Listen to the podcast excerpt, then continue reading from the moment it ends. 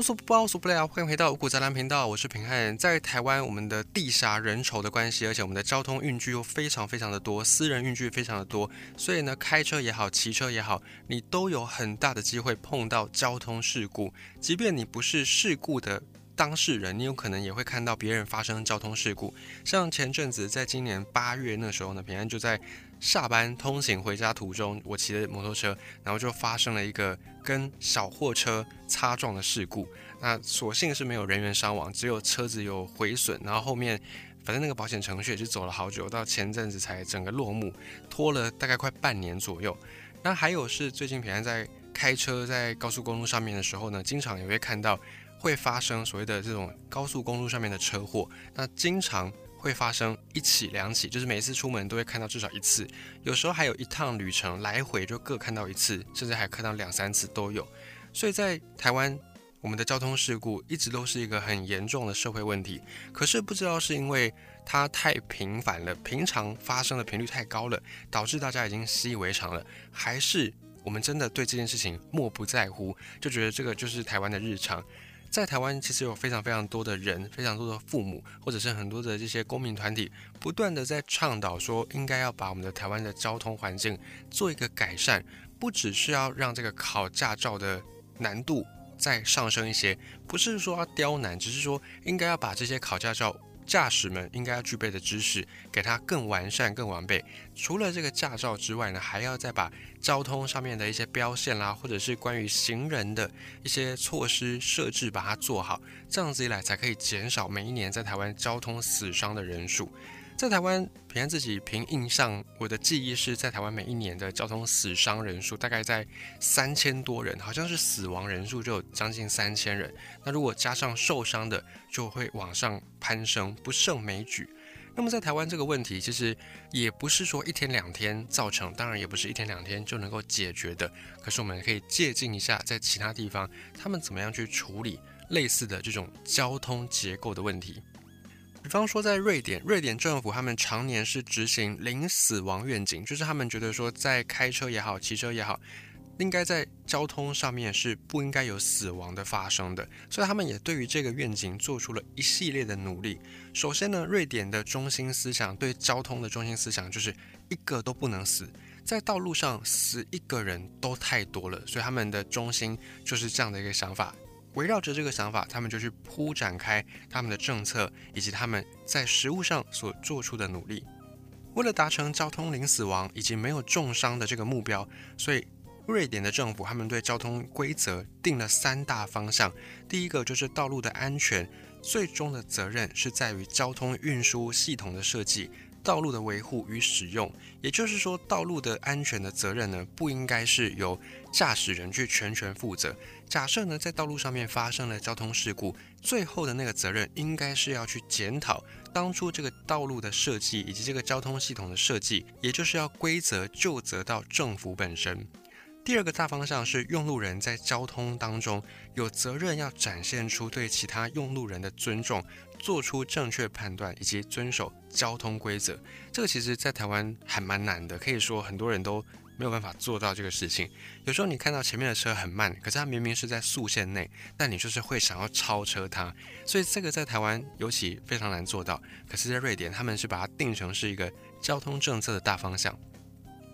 以及第三个大方向就是。他们认为说，用路人的能力跟知识都是有限的。在台湾，我们都会期待说，当你考到驾照，你就是一个非常成熟而且非常遵守交通法规的用路人，我们就会预设你是一个不会违规的用路人。可是呢，在瑞典，他们是反过来，他们认为，就算你今天已经考到驾照了，你就算有很多年的驾驶经验，你都还是只是一个人。只要是人，就一定会犯错。所以在瑞典，他们预设每一个用路人都是有能力的限制的，就是他们并不是全知全能的。所以这个时候就更要利用运输系统，运用这种交通系统的设计去补强用路人的不足，来避免人员的伤亡。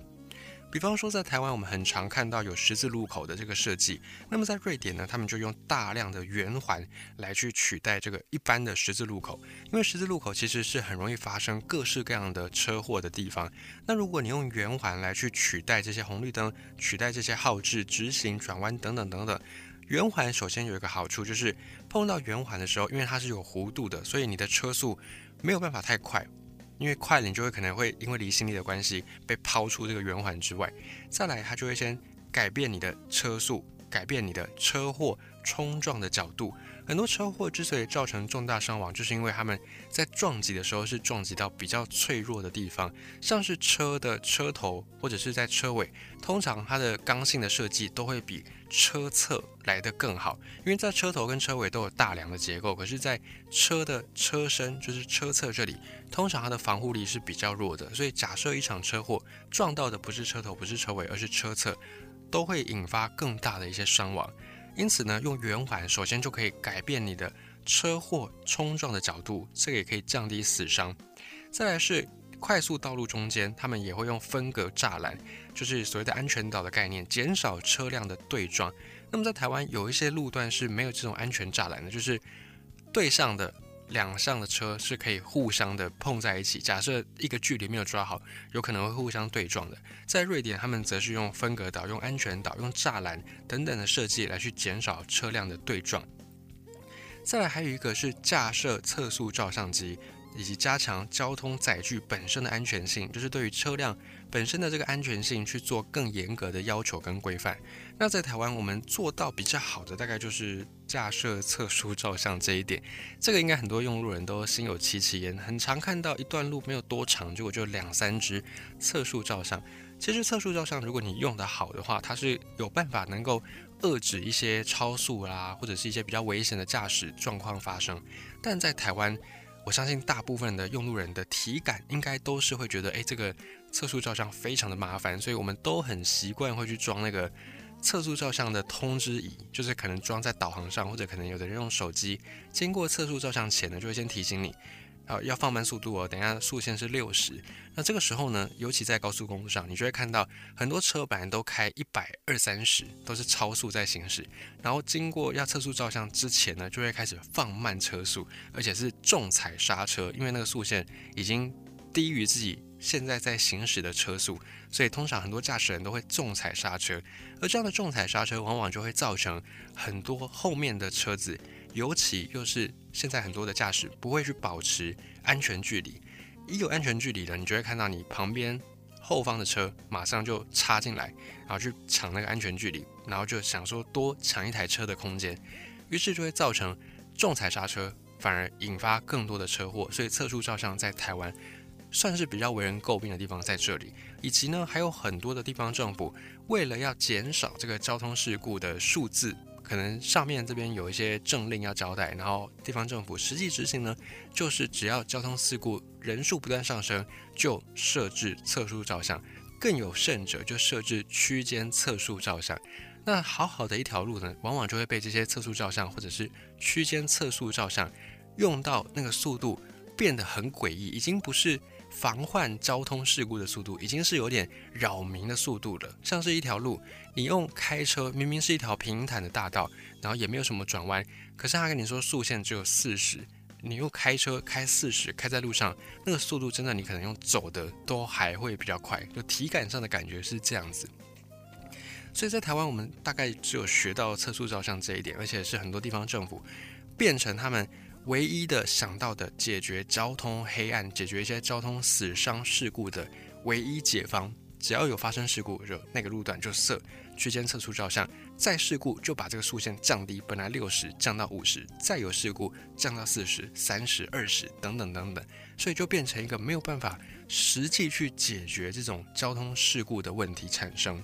那么在瑞典呢，他们除了这些硬体设施之外，他们也有加强行人啊、加强用路人的一些用路观念。所以在种种努力之下呢，瑞典他们从二零一零年开始，每一年因为交通事故死亡的人数大概都在两百到三百人之间。那对照数字，如果把这个人口拉到每百万人的话，就是大概二十到三十个人车祸死亡。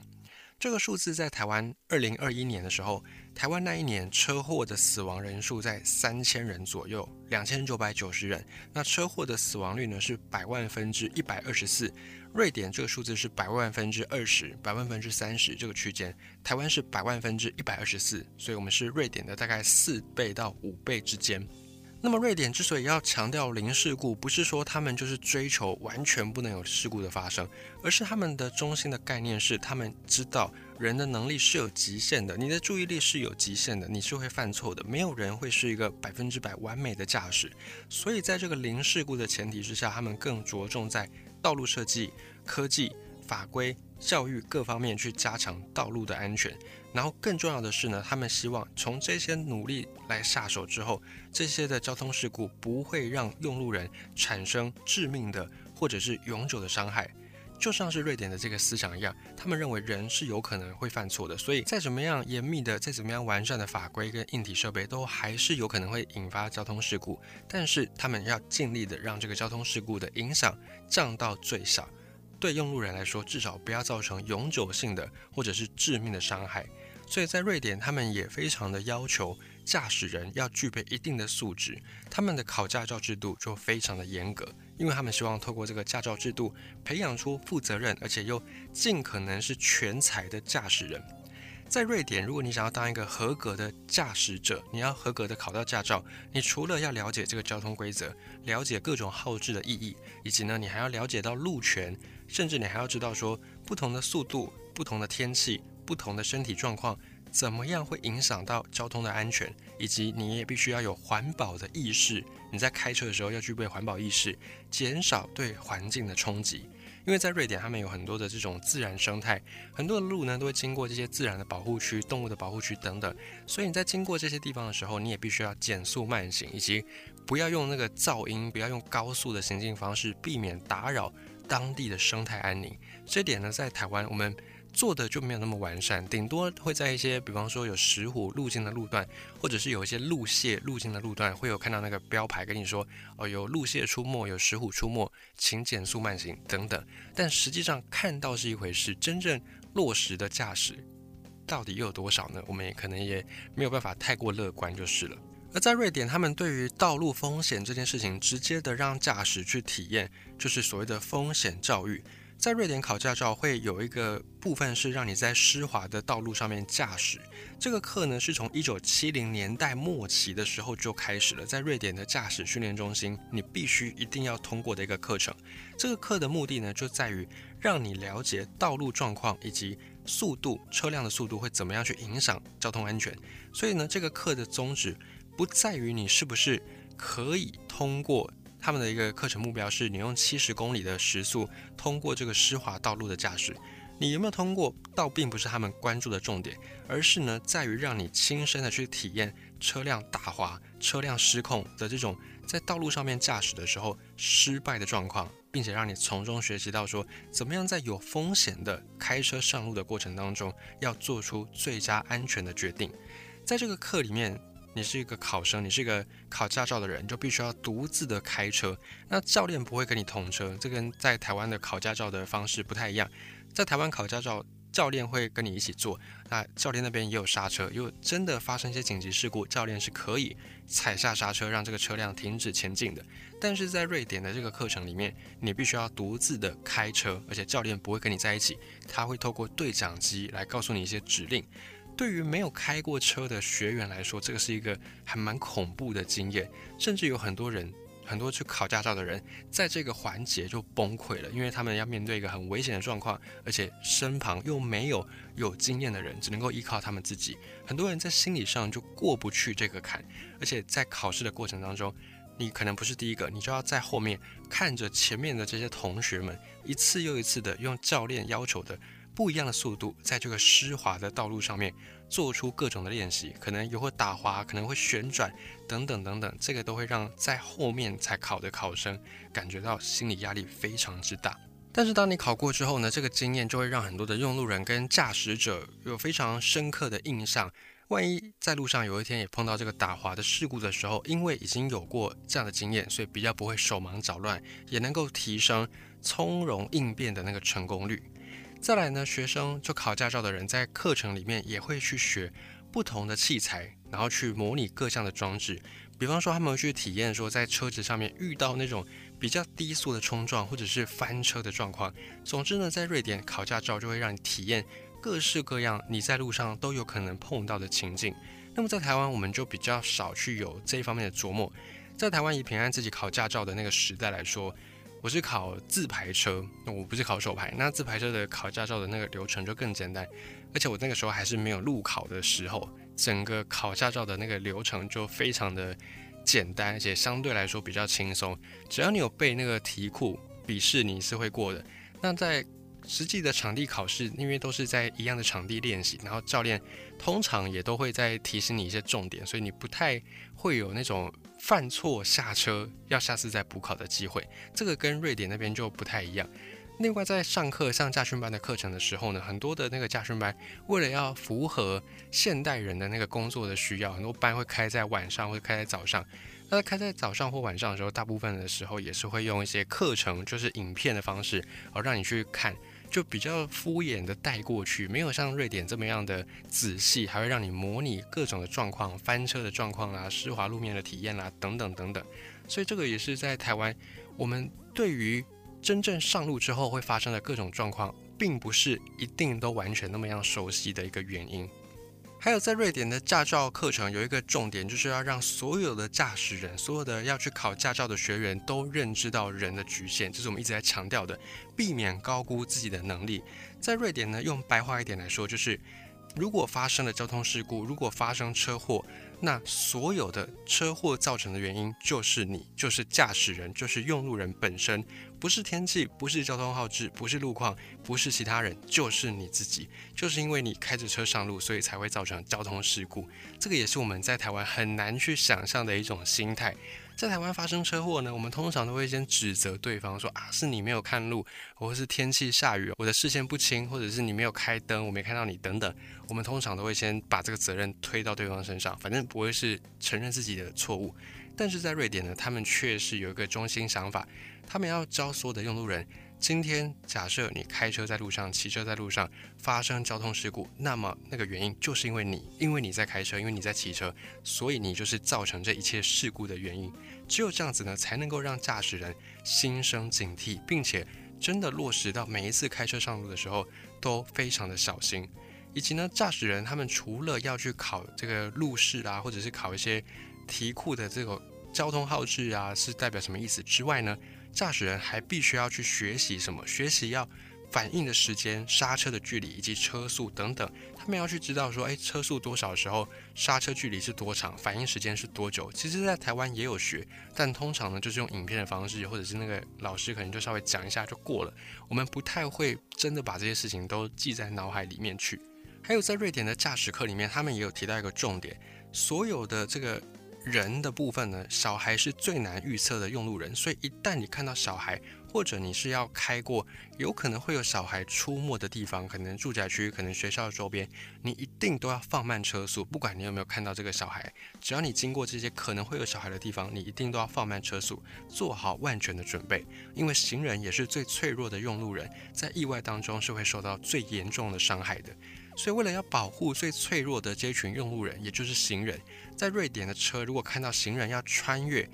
马路的时候，不管是不是红灯或者是绿灯，只要看到行人发出要过马路的讯号，所有的车是都必须要停下来的，让行人先通过。在台湾，我们把这个事情叫做礼让，可是呢，在瑞典，他们觉得这不是礼让，礼让是说我应该可以先过，可是我礼让你过。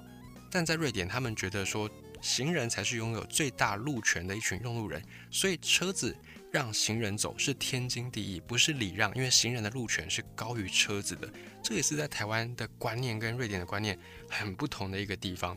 在瑞典，假设呢你是一台车，然后你不顾行人，你抢快通过行人穿越道，这个行为是重罪。是可以直接吊销你的驾照的，以及瑞典的驾照有两年试用期，不是说你考到驾照你就好像完全无敌。在台湾，除非你真的是犯了一些很严重的错误，或者是你是累犯，不然在台湾你一旦拿到驾照，要让这个驾照从你手上再回到政府机关那里，这个是非常非常困难的，可能比你考到驾照还要难。但在瑞典的驾照，他们却有试用期。就是在你驾驶之路学习完之后，不是在你拿到驾照之后就结束。如果你在这个试用期之内，你拿到驾照之后的这个试用期两年之内，你有任何交通违规，只要有一次你的驾照就会被吊销。想要再拿到这个驾照，再次上路，你就要重新来过刚才讲到的那些非常繁复的流程、考照的过程、路考等等，你全部都要再来一次，而且你还要再接受驾驶教育。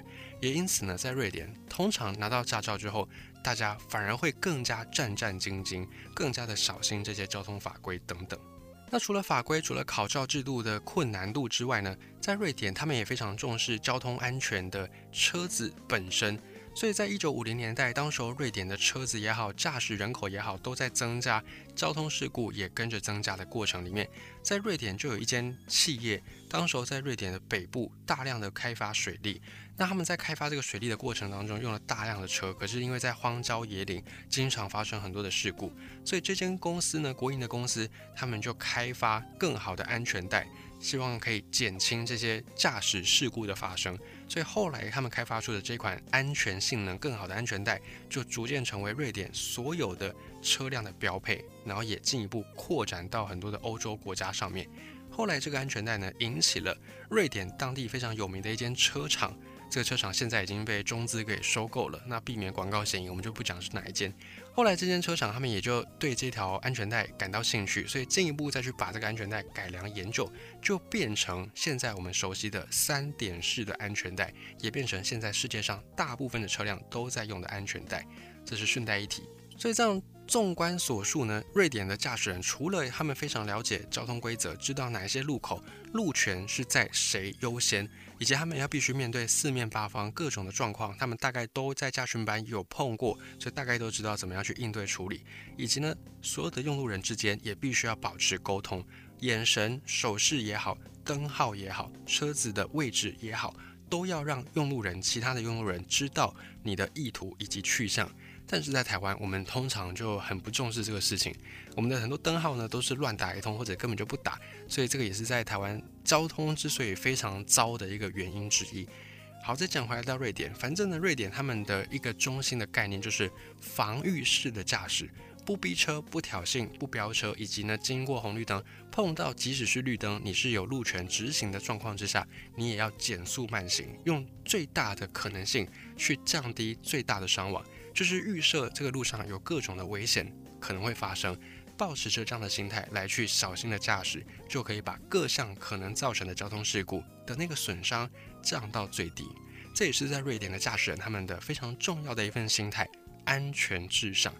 虽然安全至上可能对开车来说蛮无趣的，你就不能够重踩油门，你就不能够超车啦，不能够什么过弯甩尾等等等等。可是当然。你也是省掉了很多会造成交通事故的部分。